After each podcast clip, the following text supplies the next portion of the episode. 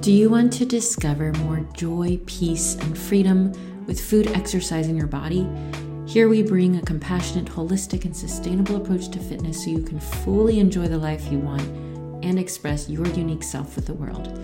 I'm Michelle Rosko, and I want to help you find fitness freedom. I'm so glad you're here.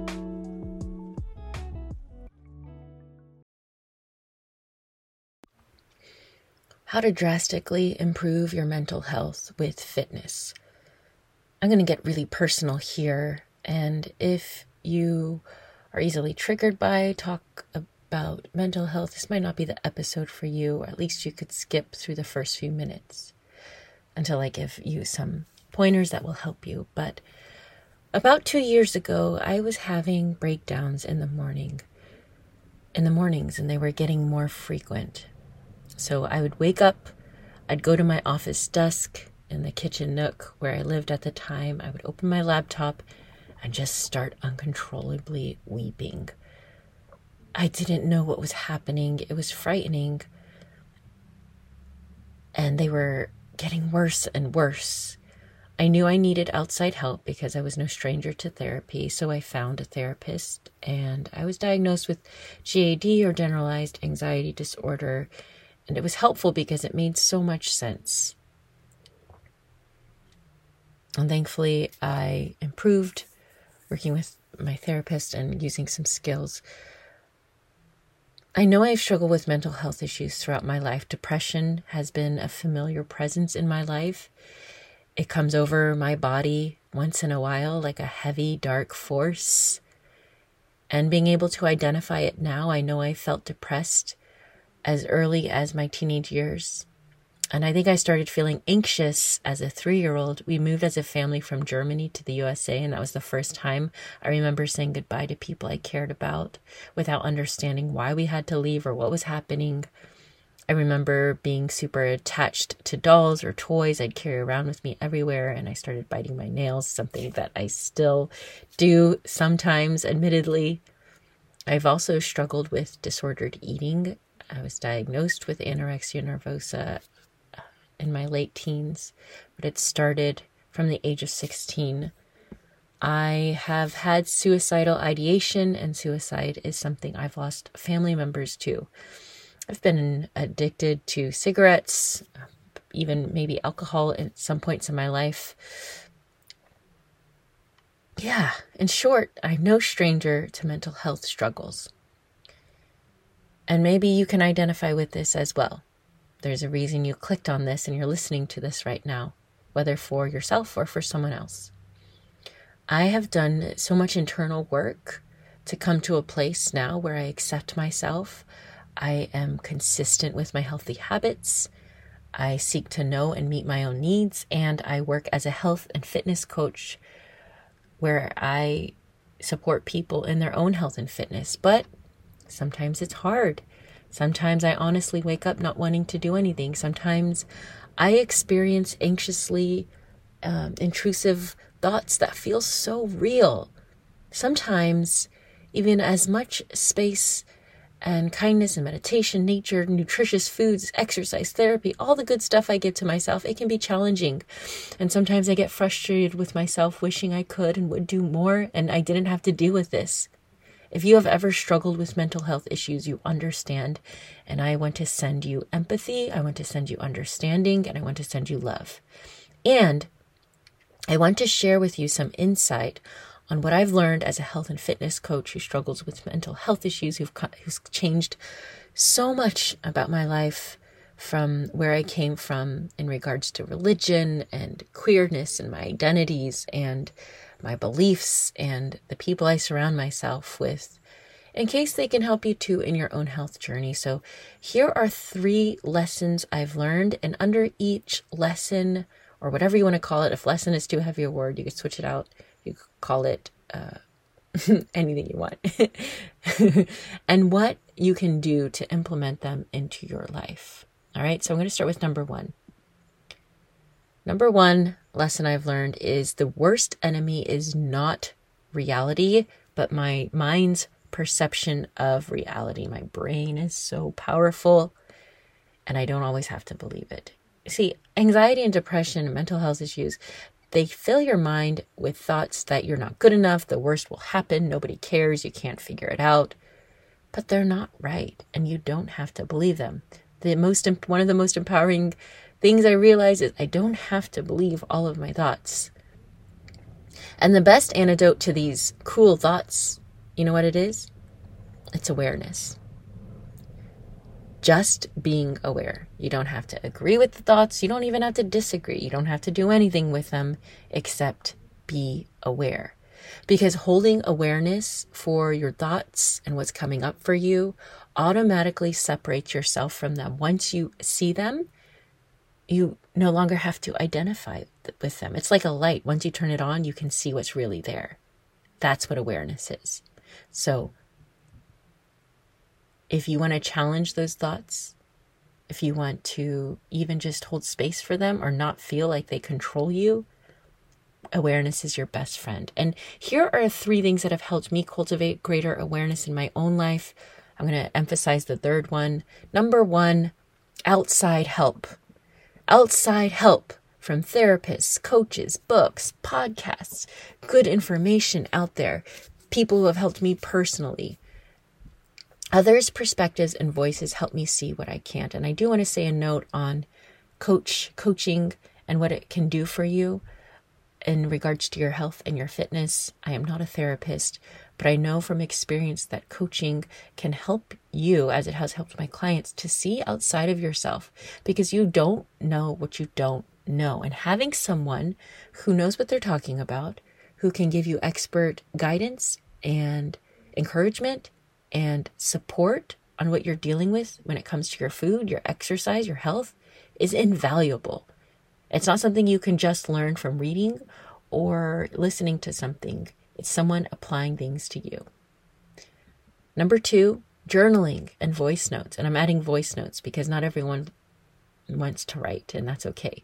Hearing or reading seeing your thoughts externally literally distances yourself from them. So if you feel like you're feeling full to the brim, writing things down, expressing them in a voice note, and then listening back to them or reading back will give you clarity. And I have heard recently from a book that I was listening to that one of the habits of the most self aware, I guess, successful people is that they regularly journal. People who accomplish the goals that they set out to do regularly journal because it helps keep you on track. Okay, so journaling, voice notes. Number three, meditation practice. And I put practice because it's not a one and done. It's not like, oh, I meditated, I'm good. It's a practice. It's a practice. And not even just like weekly or daily, it's moment by moment, hour by hour. So every day I make time to be in stillness and silence, even if it's uncomfortable and even if it's a really short time. I guard this with my life. The value in meditating is in noticing how busy your mind is. The goal is not to stop your brain or to try to control your thoughts. No, no, no, no. It's about becoming more aware. And how do you become more aware? You stop. You fucking stop. You gotta stop. You gotta stop from the busyness of life. You got to embrace some stillness. And when you practice enough, you'll get to the point of being able to shift from your brain to your heart. So you'll start to sit back, notice your thoughts, and just be like, oh, yeah, that's my brain doing its thing. And when you can separate yourself from your brain and kind of shift, there's a shift that you can notice when you practice this enough going from your brain to your heart. And that is where you connect with your deepest self. That is where you get your energy. That is where you get your life. And the more you regularly practice it, the easier it gets. But keep in mind, meditation and doing this work of awareness is like learning a new language.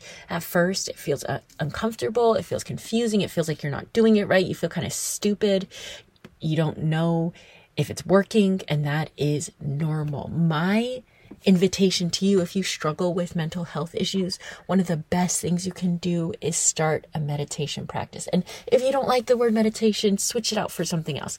A stillness uh, symphony or um, uh, uh, down discovery. I don't know. Whatever you feel is right for you. You can make up your own word. Whatever makes you have more positive associations, do it. Just start with just a minute a day and guard that time with your life. Increase it over time. You'll notice that when you get into it, it feels good and you'll actually enjoy it. So, number one, the worst enemy is not reality, but your mind's perception of reality, and awareness is the best antidote for that. Number two, this is the next lesson I've learned and what you can do to help in your own life. I cannot feel safe in the world until I feel safe in my body. A few years ago, was it a few years ago? Maybe it was a decade ago, and it's still popular. The Body Keeps the Score. That was a helpful book for me in understanding how our bodies are so powerful, especially as a fitness coach and someone who works with people's bodies uh, through exercise. Um, I also like to incorporate meditation in my work with food. It's all related, but it's such an interesting aspect. And, you know, somatics, we're looking into trauma, we're becoming more aware of how our bodies play a part in our mental health. And it's just so intrinsically connected. You can't say that one starts here and it ends uh, there. But this is where the nervous system comes into play. And I'm no expert in the nervous system, but I've done enough learning and practice on this that I uh, have a basic understanding. So I'm just going to break it down for you really simply and then talk about how you can use it for your advantage. So we have our sympathetic nervous nervous system, which is our fight, flight, freeze, or fawn system, and we go here when we're stressed. And if we are chronically stressed, uh, that activation damages our health. We'll have trouble sleeping. We'll feel chronically activated or on, like um, this kind of intense feeling in your body. It might feel like excitement, it might feel like activation, uh, and it's probably stress. We can't focus clearly in this state. Uh, our parasympathetic nervous system, on the other hand, is a calming system, and we enter here when we feel safe.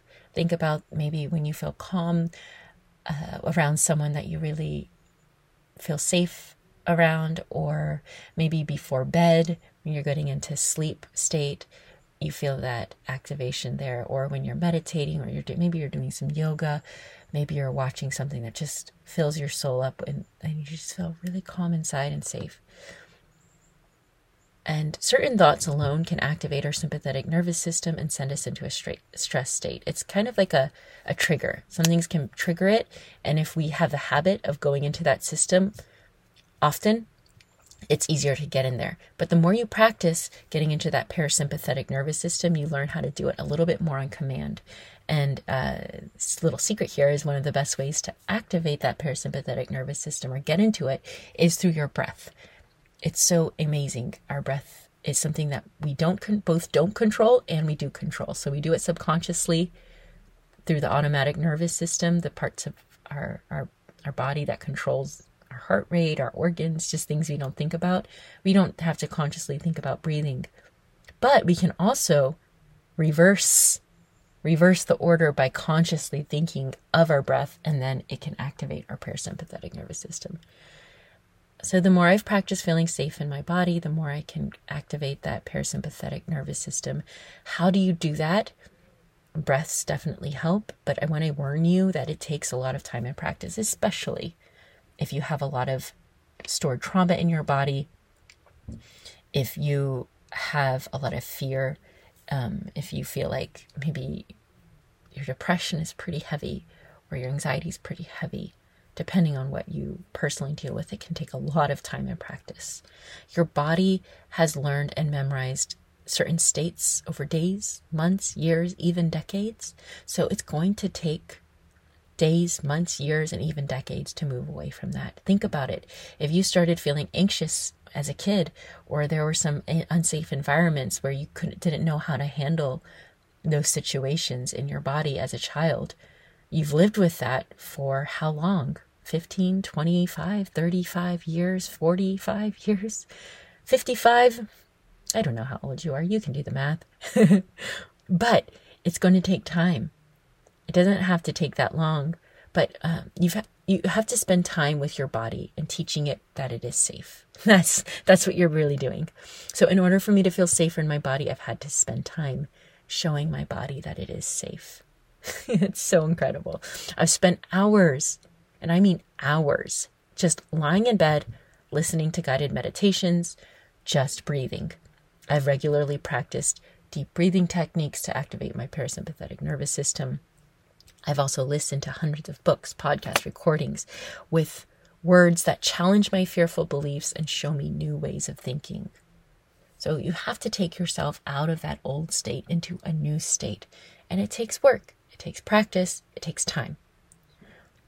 Some things that I do is um, I hold my heart and I take a deep breath to center myself.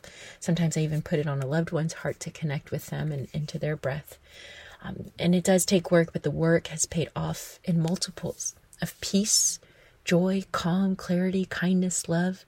And because I've spent so much time and energy on myself and with myself, I can better trust myself. So I know what it feels like to be activated and I know what it feels like to be in flow.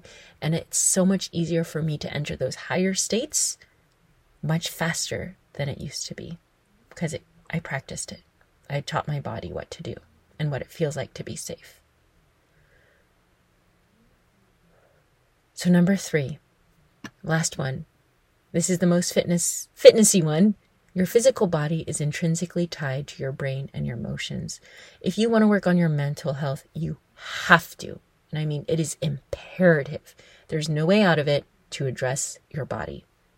You can sit in therapy, and therapy is wonderful. It's amazing. It's changed my life. It's even saved my life. Therapy is incredible, but it goes beyond just sitting in your brain. You have to feel safe in uh, your nervous system by practicing meditation, stillness, getting in touch with you, get yourself. But you also have to do it in how you sleep, how you eat, how you move. I'm going to go over each of these sleep, eat, and move. I'm going to give the least attention to sleep here.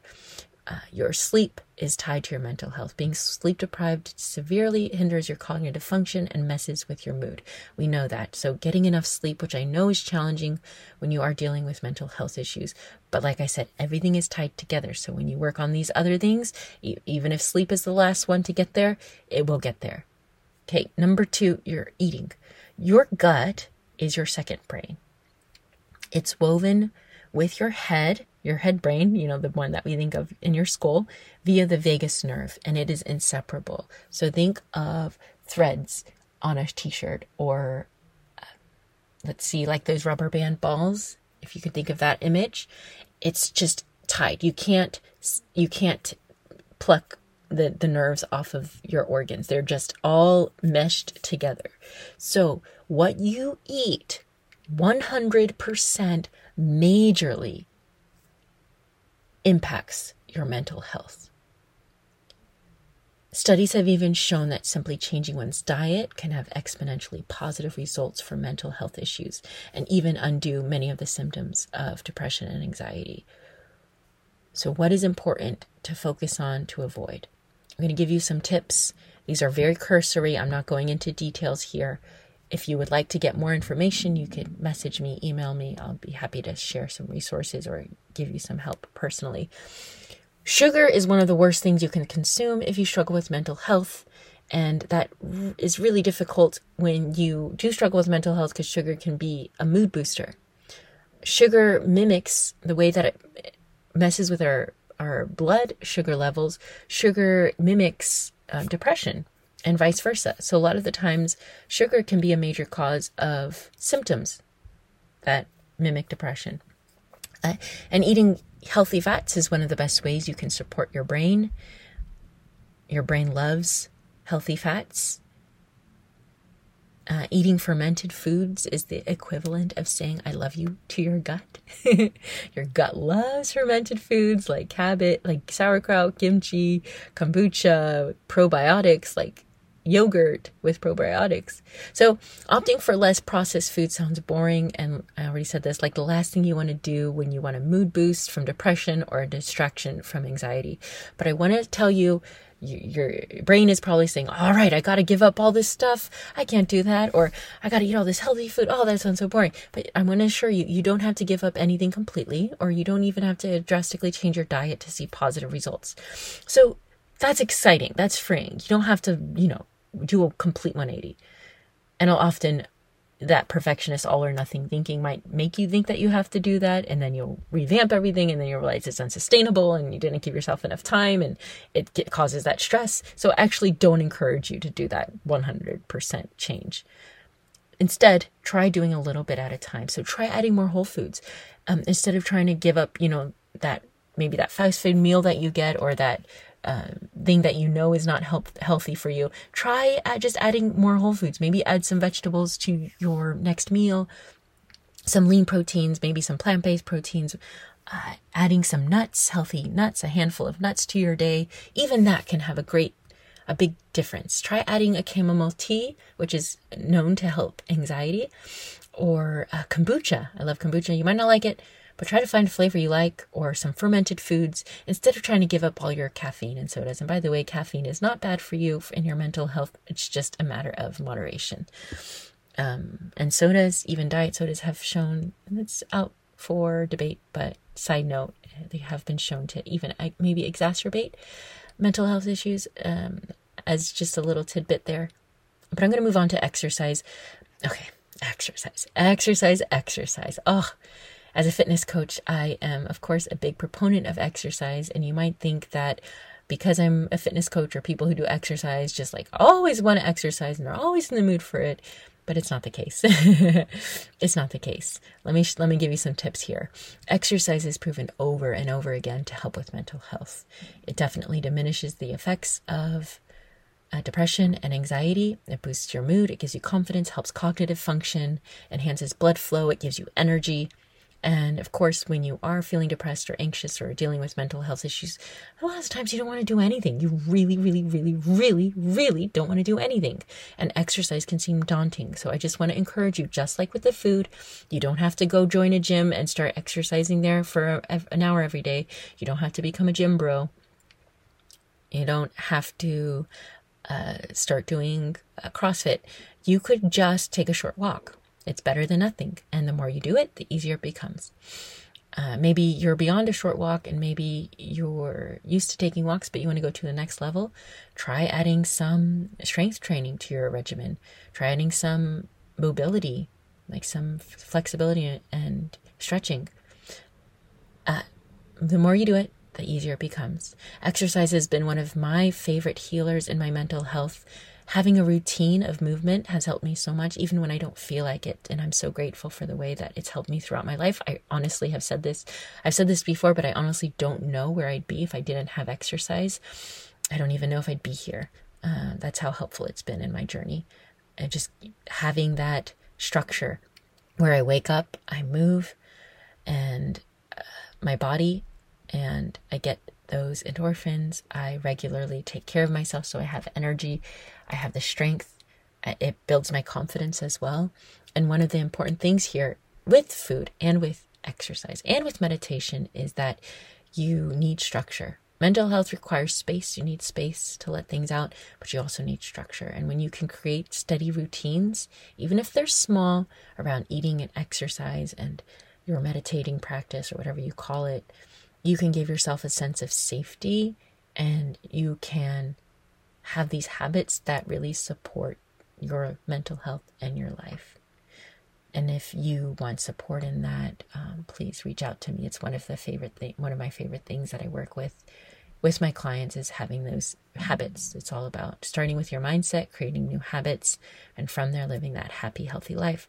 So the bottom line for this whole episode, this whole mental health and fitness is that change is hard um, I'm not going to lie to you, change is hard, but the more you do just a little bit, the easier it becomes, and the results exponentially expand. And it has that snowball domino effect where you do a little bit, you see the results, which encourages you to do more. But you got to stick with it long enough to be able to see those positive results. You have to be patient. You have to want it. You, you have to want to feel good. You have to be so sick of feeling shitty that you'll do whatever it takes to feel better. And not in an unhealthy way but in a healthy way. Once in a way that lasts in a way that really gives you that peace. Because the truth is my friend you deserve to feel good You deserve to feel good. You deserve to be happy in your life. You deserve to live a full life. You deserve everything you desire. You deserve to do all the things in life that you dream of. You deserve to have every good thing. And that's where I want to leave you. If this was helpful for you, please leave a review for the podcast, a positive review. You can also share your thoughts with me on Instagram or Facebook. Find me at Michelle Lynn Rosko, my full name, or you can email me at michelle at mlrosko.com. I'm putting that in the show notes. And if you would like a little bit more practical, uh, structured way to improve your self care and feel better, uh, get my free self care masterclass in the show notes. It's about 30 minutes long. Actually, I don't remember. I, could, I don't want to lie to you. I don't remember off the top of my head. It's a it's a concise, organized way of helping you implement some more self care into your life. Why it's important. Why why people struggle with it, and what you can do, and the most important things to focus on, with some strategies and tips to help you actually do it. Um, so you can go in the show notes, and I always love to hear from you, your feedback. Uh, let me know. And I'm sending so much love for you. Remember, you deserve every good thing. Thank you.